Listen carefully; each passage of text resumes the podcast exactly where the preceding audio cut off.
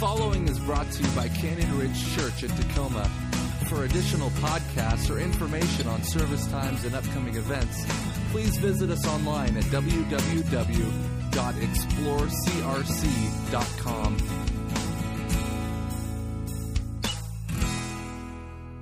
So I want you to start this morning by imagining that you had this once in a lifetime, unique, awesome opportunity to meet Jesus Christ in the flesh. Now, the time is not right yet for Jesus to have his full return where, you know, he comes in the clouds and he gathers up all of the saints to be with him forever. But he's heard the cries of so many of his people.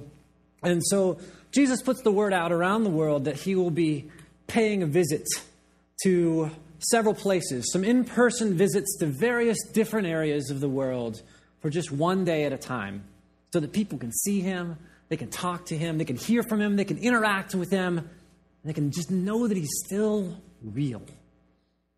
Well, as exciting as that sounds, you're not thinking you have a chance to see him. I mean, you know, he's going to only go to so many places, and once he announces where, you're not going to be able to get within a mile of that place. But hey, at least it'll be fascinating to read about on the internet, right? And to see some of this on TV. I mean, nobody's had a chance like this for like 2,000 years, unless they die. That's really not where you want to go. But you're surprised because the announcement comes that one of the chosen places is this park with a big grassy field just a mile down the road from your house, and he's going to be there tomorrow. So you do have a shot at this. So as soon as you find out the news, within five minutes, you've grabbed some stuff, you've run out the door, and you're heading on your way down to the park. You're prepared to spend the night outside waiting for Jesus to arrive. When you get there, there's already a few hundred other people camped out ahead of you, but you still get a spot on the grass. So you're pumped. This is going to happen. You have made it.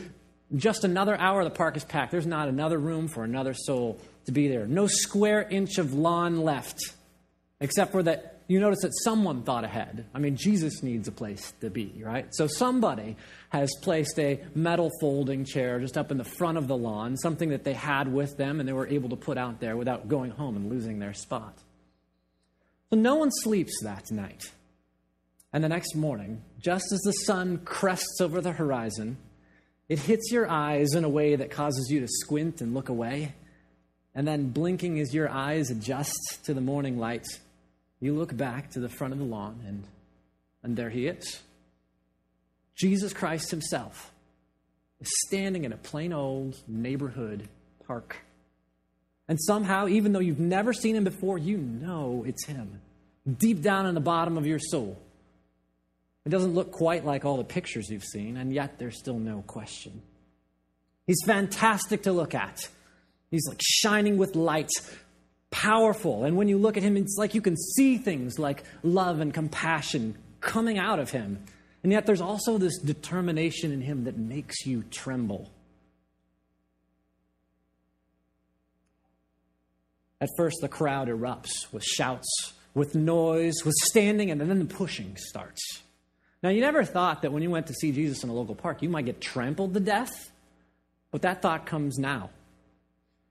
But Jesus sees all this and simply asks all of the crowd to be peaceful with one another, to be still, and to be seated.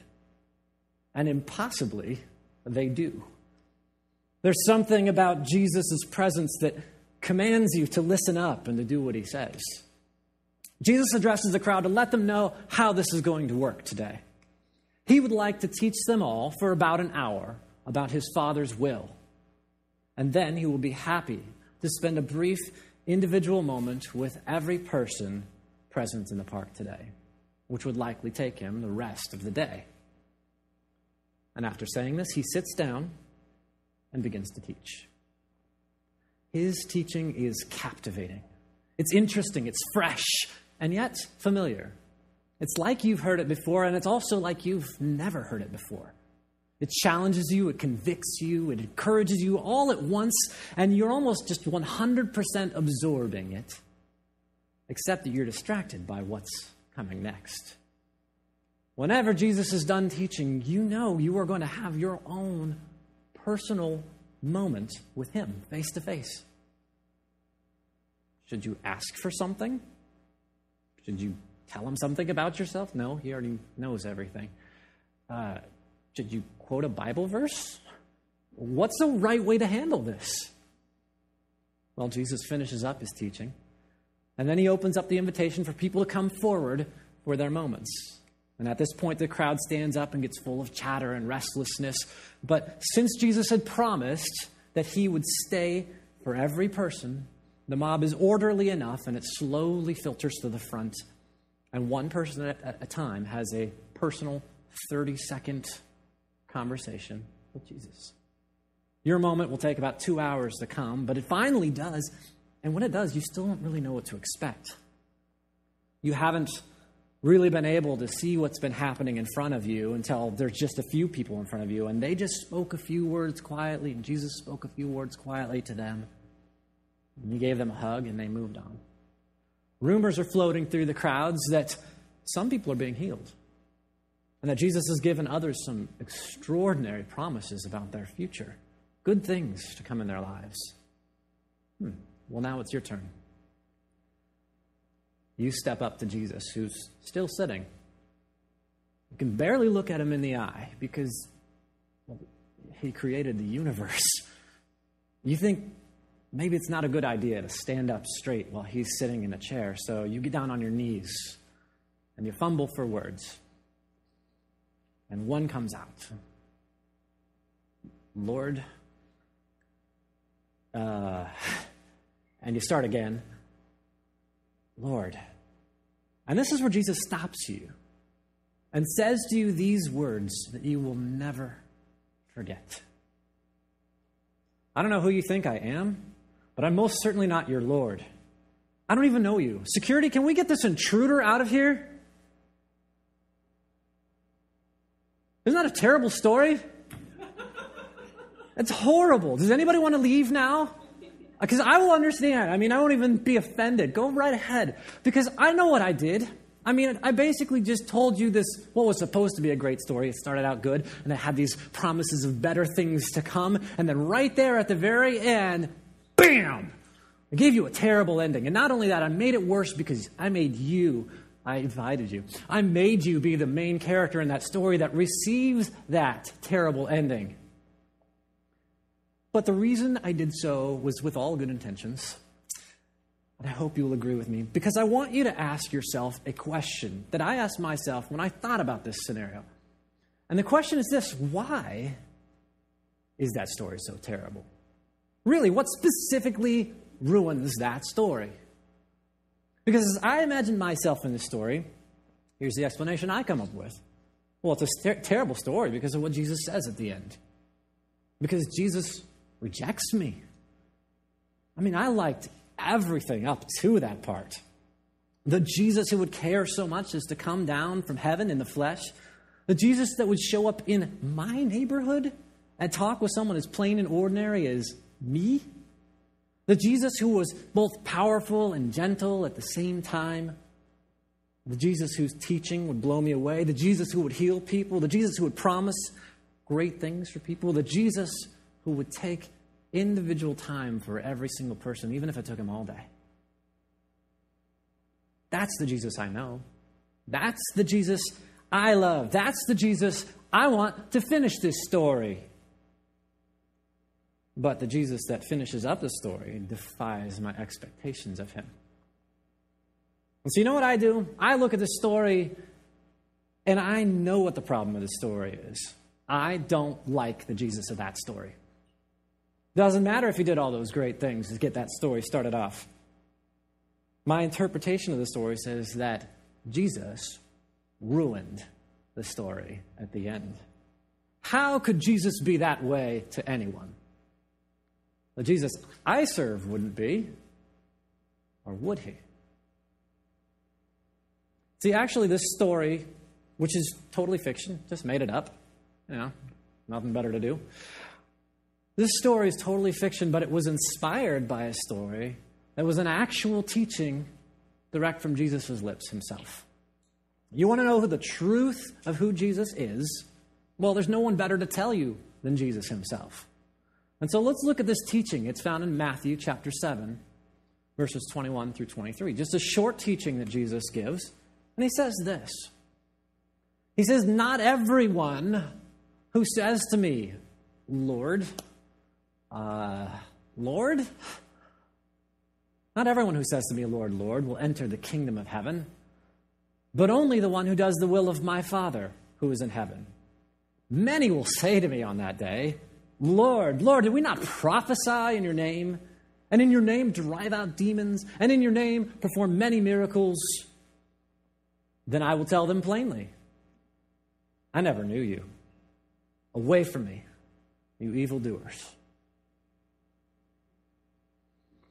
For the past three weeks, we've been going through a series of teachings at CRC to ask ourselves the question who's in charge? Not who do we say is in charge, not who do we believe should be in charge, but who actually is in charge of our lives. Because as Jesus pointed out, it doesn't matter so much who you call Lord, whom you call Master. A lot of us have gotten that one figured out. But it really matters who's in the driver's seat of your life. You'll notice that Jesus says, What matters? It's whose will you're actually doing. Not whose name you're calling on, not even what spiritual accomplishments you can chalk up to your name, even if you've somehow done miracles in his name. Nope, it's not what he's looking for. The big question God himself is going to ask is this one Who was in charge? who was in charge of your life? Was it God or was it anyone else? Was it not God? And as for those who know how to pretend really well, and those who, who fool themselves, well, Jesus himself, Jesus, yes, the real Jesus, takes on a much darker picture than we like to see. He starts to look a little bit more like the Jesus from my terrible story that I made up. Because the perfect, life giving, healer God will look many, the Bible says, many people right between the eyes, and he will say words that they will never forget. I never knew you. Away from me, you evildoers. But I thought God was love. I thought Jesus was sent to demonstrate these unconditional love and to die for us, to save our lives. Which is it? I mean, does Jesus want to be my Savior, which requires something of Him? Or does He want to be my Lord, which requires something of me? Does He want to give me every good thing? I think there's something in the Bible that says that. Or does He want me to give Him every good thing that I have available to give? Is He supposed to love me, or am I supposed to love Him? And then the answer to all of these questions, of course, is both Savior and Lord giver of all good things, and the one who says what you should do with those things. Giver of extravagant love, and one who requires love in return. Now, it's, it's small minded of us, it's self centered, it's low, and it ain't pretty, but most of us have this great desire to cut God in half. Please God let this be a one sided relationship, your side. Save me, bless me, love me, give me everything I need. Oh, and one more thing, God. Please stay out of my way. Amen. Now, few people will say it that bluntly, that blatantly, but it's there. And I would bet that we have all wanted that, at least to some degree, at some place in our life. Because think about it. What if God agreed. He said, Okay, fine. All right. I'm tired of trying to have a real relationship with you and growing you into the perfect character that I've designed you for. So, I'm tired of helping you become more like me only to be rejected over and over again. So, I am no longer going to require anything from those of you that will be accepting my new option B. Option B will allow you to remain completely the same, living in whatever destructive pattern you so may choose. I won't even interfere. I will just guarantee you a spot in heaven, regular supernatural blessings until that time, and love notes every Tuesday telling you how great you are. Option B is open to the first 1 billion people who sign up. you know that sign up sheet would be full in the first 24 hours. And a lot of you would put your names on it, we're honest.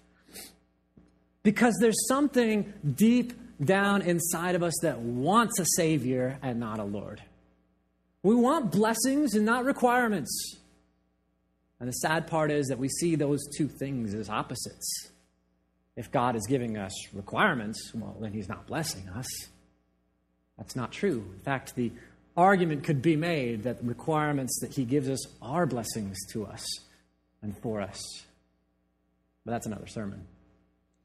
So if you know your John 3:16, John 3:16 being the one of the most memorized and quoted verses of the Bible, if you know John 3:16, you'll know this. The Bible tells us that God loved the world so much that he gave what? He gave the best gift that could ever be given. And that gift wasn't miracles, it wasn't cash, and it wasn't world peace. The fullness of God's love was demonstrated through giving his son. The best gift that could be given was a divine person who would be both Savior and Lord. And so, for the past few weeks, each of us pastors that have been speaking, first Amanda, then Trevor, and now myself, we've been bringing you the same message, but kind of in a different flavor. And then we've focused on one aspect of our lives in order to see what it looks like when God's in charge there. Amanda talked about how God wants to be in charge of our relationships. Trevor talked about how God wants to be the Lord of our finances. And the series certainly could have included more. We could have just gone on for weeks, and we're not going to, so don't worry. But we could have gone on for weeks. We could talk about Jesus wanting to be the Lord of our vocation, the, the major calling of our lives at the moment, be that at home or in the workplace or in the school setting. We could have asked what it looks like when Jesus is Lord of our sexuality, when He's Lord of our parenting or our time or our plans for the future. We could even talk about what it means for Jesus to be Lord of our own identity, who we are at our core, how we understand ourselves and see ourselves. And the list could go on. As for me, though, in the time remaining, I got to round out this mini series by talking about what it looks like to have Jesus as the Lord of our spiritual journey. Now, Canyon Ridge Church, if you've been coming for any length of time, you've probably heard us say that we understand that everyone is on their own journey of faith and that no two journeys are exactly alike. And that's, that's not a bad thing. In fact, it's what we expect. And so we encourage each person each week that when they're here, what we encourage you to do is just find out where God is going to meet you in your place, in your journey, and what the next steps are that He's calling you to take from this place. We also constantly talk about something that we're very passionate about. The fact that a spiritual journey centered on Jesus is best described as building a relationship. It's building a relationship, a real, loving relationship with God Himself. I mean, too often we've had the Christian faith journey been characterized by it's a set of beliefs, or it's all about what you know. It's about how much Bible you can fit inside your cranium. Or it's all about the rituals and the practices that you repeatedly do. Or it's about the set of rules that you live by. And don't get me wrong, this journey certainly involves all of those things to some degree.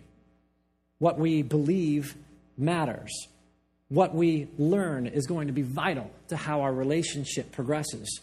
What we practice may very well be the proof of where we're at in that relationship. And we do live by a different set of standards than we would if we were on a different journey. But those aren't the main thing. The main thing and the most primary way we understand our journey of faith is that it is a love relationship with God Himself. And this love relationship is both the context in which our journey exists and building that relationship and moving forward in it is also the substance of that journey. So for today's talk, you'll hear me use the terms journey and relationship somewhat interchangeably, and I want you to know, I want you to know that that is intentional. Now, see, for many of us here today, understanding our faith journey as a relationship has changed our lives. Maybe you have a story of how you grew up in a faith journey that was all about rules and beliefs and nothing more. And this message of how God wants a relationship with you, that's changed everything. That's great. But it's easy to latch on to the message that God wants a relationship with me without really ever asking the question well, what kind of relationship does God want with me? I mean, we deal in this culture, we deal with sound bites all the time, and we do it, we love them. We deal with them pretty well. So we get the sound bite that says, God loves you and he wants a relationship with you. Great. I can remember that. I can follow that. I'll take it from here. But where do you ever hear the sound bite that says God loves you and he wants to invite you to be a part of a specific kind of relationship? That's not a soundbite. That doesn't work. I need more information after I hear that. I have more questions. I need to learn more. What specific kind of relationship? And so the answer comes back around to this question of who's in charge. Jesus invites us into a real loving relationship where he is in charge of both the relationship and the rest of our lives. In fact, a better way to say it is that he invites us into a relationship where he's in charge of that relationship and that that relationship defines the rest of our lives. Really? All the rest of our lives? But isn't my spiritual journey just one part of the bigger whole? I mean, it's fairly natural for us to understand that when we invite Jesus to be the Lord of our journey, then you know certain things would change. You know, we'd stop looking around elsewhere to find the answers to our deep spiritual questions about meaning and purpose, and and we would generally look to the teachings of Jesus to be our source of truth and wisdom. And then when we do spiritual things like praying or worshiping or you know uh, meaningful ceremonies like weddings and funerals, it makes sense that those spiritual things would be pointed at Jesus, no one else. That stuff makes sense to me. Jesus is Lord of my spiritual journey. Jesus gets priority over the quote unquote spiritual things. And I don't want to discount that view because I think that's a starting point for a lot of people. I think that's a valid step in their journey. Because maybe your, maybe your relationship with Jesus started way back in a place where you were hostile to Jesus. You didn't want anything to do with him. And then it turned to a place where you were curious about him. Perhaps he has something of worth to share with you. Perhaps. Over time, maybe it moved to a place where you were open to learning some things for him and said, There is value here. I do want to know him more. And then after that, you came to a point where you were willing to give him everything spiritual in your life. And that was a huge step forward. That's a big change in the relationship. And, and I want you to know, it's important to realize that it's ultimately not where Jesus wants your relationship to end up. Remember in that teaching that we looked at of his earlier, there were people doing great spiritual things in Jesus' name, and he sent them away. Why? Because Jesus is not offering that kind of relationship with us. We talked earlier about how we have all these different areas in our lives that we either do or do not offer Jesus lordship in relationships, vocation, parenting, plans for the future, etc. But when it comes to our relationship with Him, He's not willing to make that relationship just another isolated part of our lives. He's offering us an arrangement where our relationship with Him is actually the preeminent thing that defines all of the areas of our life. He invites us on a spiritual journey, but that journey is not an extra thing that we tack on to the rest of our life. It's a journey that encompasses all of these other things and seeks to redefine them. So, our spiritual journey, our relationship with Jesus Christ, it isn't just limited to what we see as the deep spiritual matters, but that relationship lays claim to everything else we do our finances, the use of our time, and so all these other areas identity, relationships, sexuality, the whole list becomes part of our spiritual journey such that what I do with my money, what I do with my body, what I do in my relationships, the way I make significant decisions, all of these things become spiritual matters, even if they never were before. And they all become just as important to my relationship with God, if not more, than how I worship at church or how much I know about the Bible and how often I pray. This is the journey that Jesus invites us on. One where he leads us in all things. This is the relationship that he offers. One where he defines us. If you remember what Jesus said counts, it wasn't who you were praying to. Again, we get that one right often enough. We know the name to use, but it's whose will you were doing, who was defining your life. Now, we struggle with this greatly for at least two reasons that I could think of. One is we're not used to this, okay? There's no other healthy relationship, healthy relationship that we have that is the same. I mean, because sure, we have meaningful relationships in our life that influence things all the time. I would expect meaningful relationships to influence my finances and how I make decisions and all this kind of stuff. But none of them claims that they should define everything about me, who I am, and what I do. Second reason we have troubles with this is well, we just like to be in charge. I mean, I agree with every decision I make.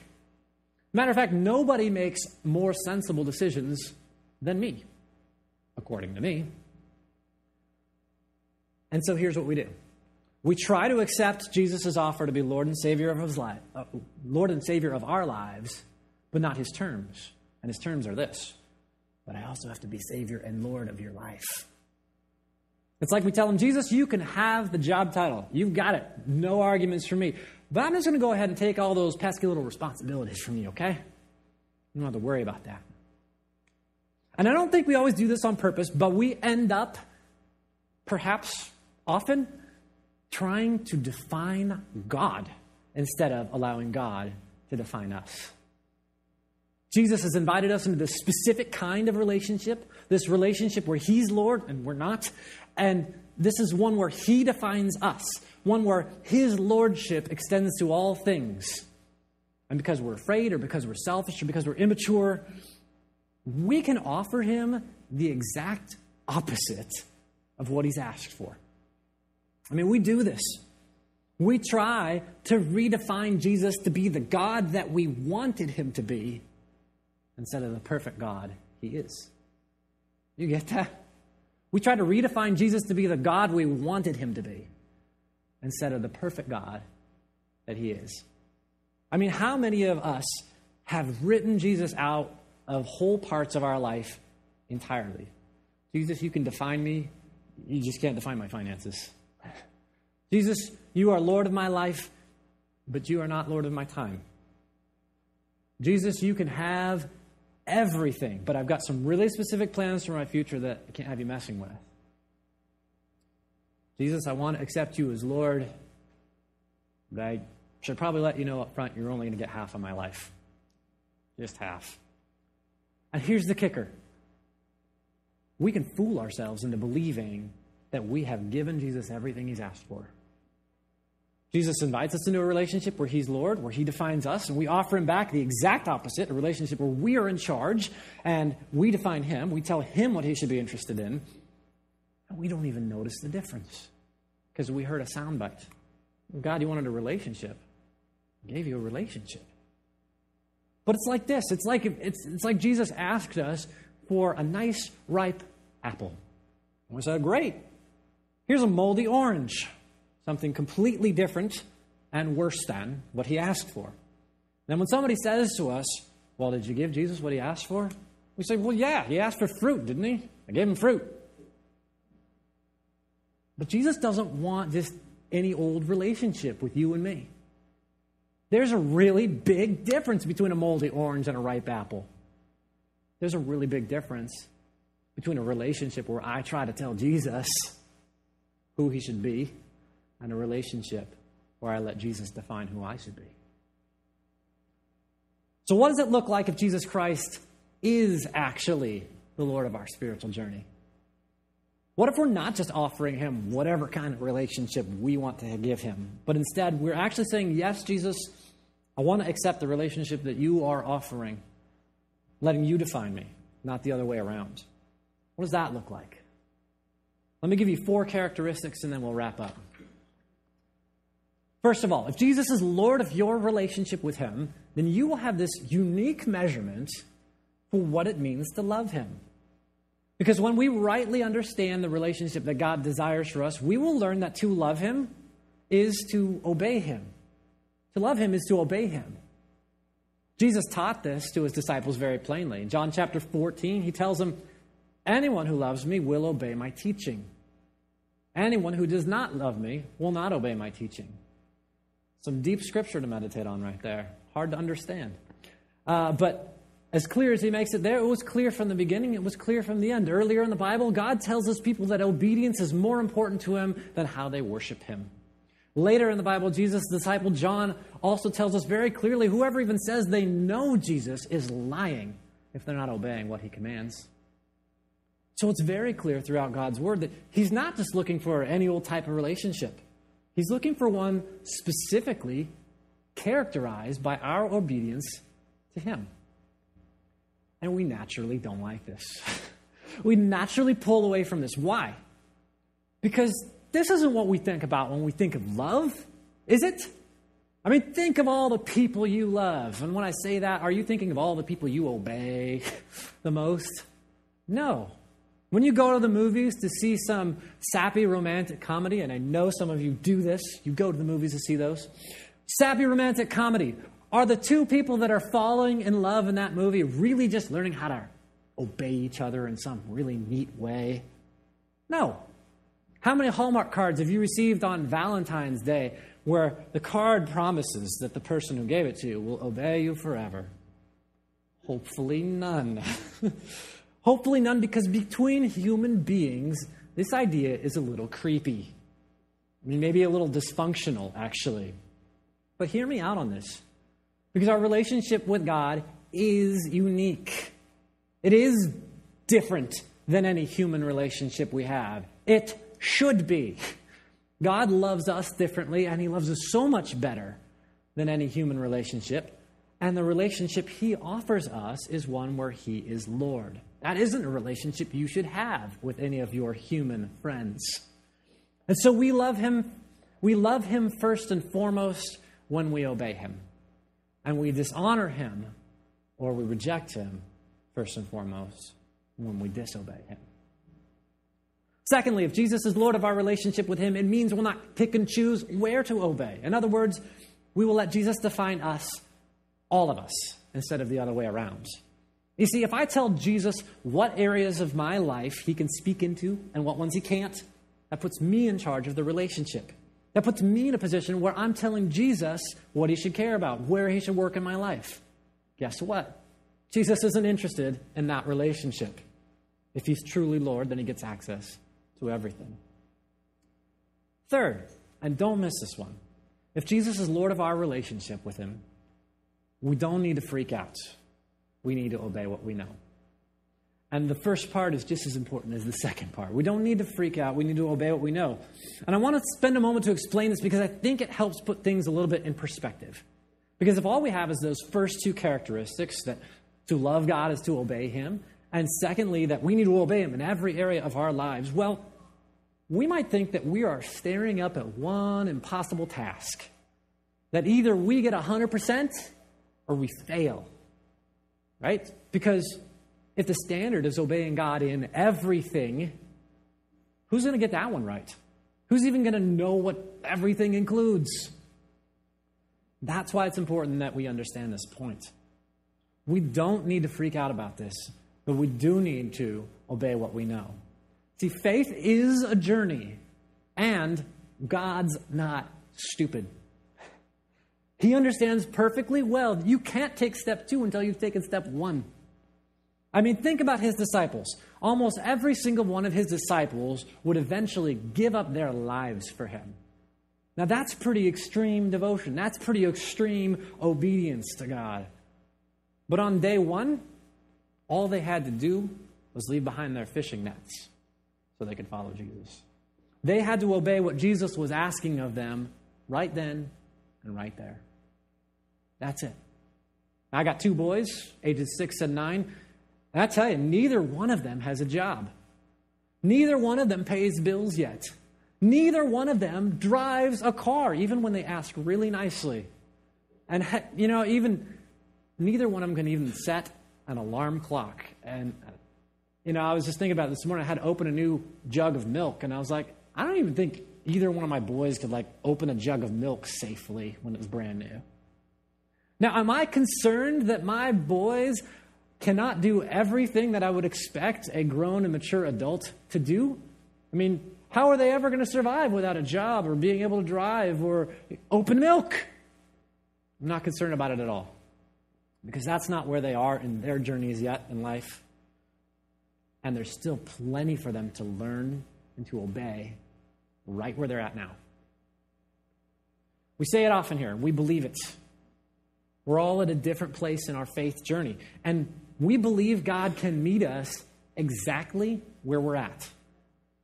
So we don't need to get all uptight about how far behind Mother Teresa we are.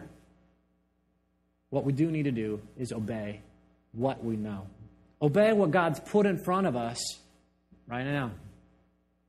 Let God define our next steps, no matter what area of life He chooses to want to make those next steps in. And finally, when Jesus is Lord of our relationship with Him, we can expect the blessings that God has promised.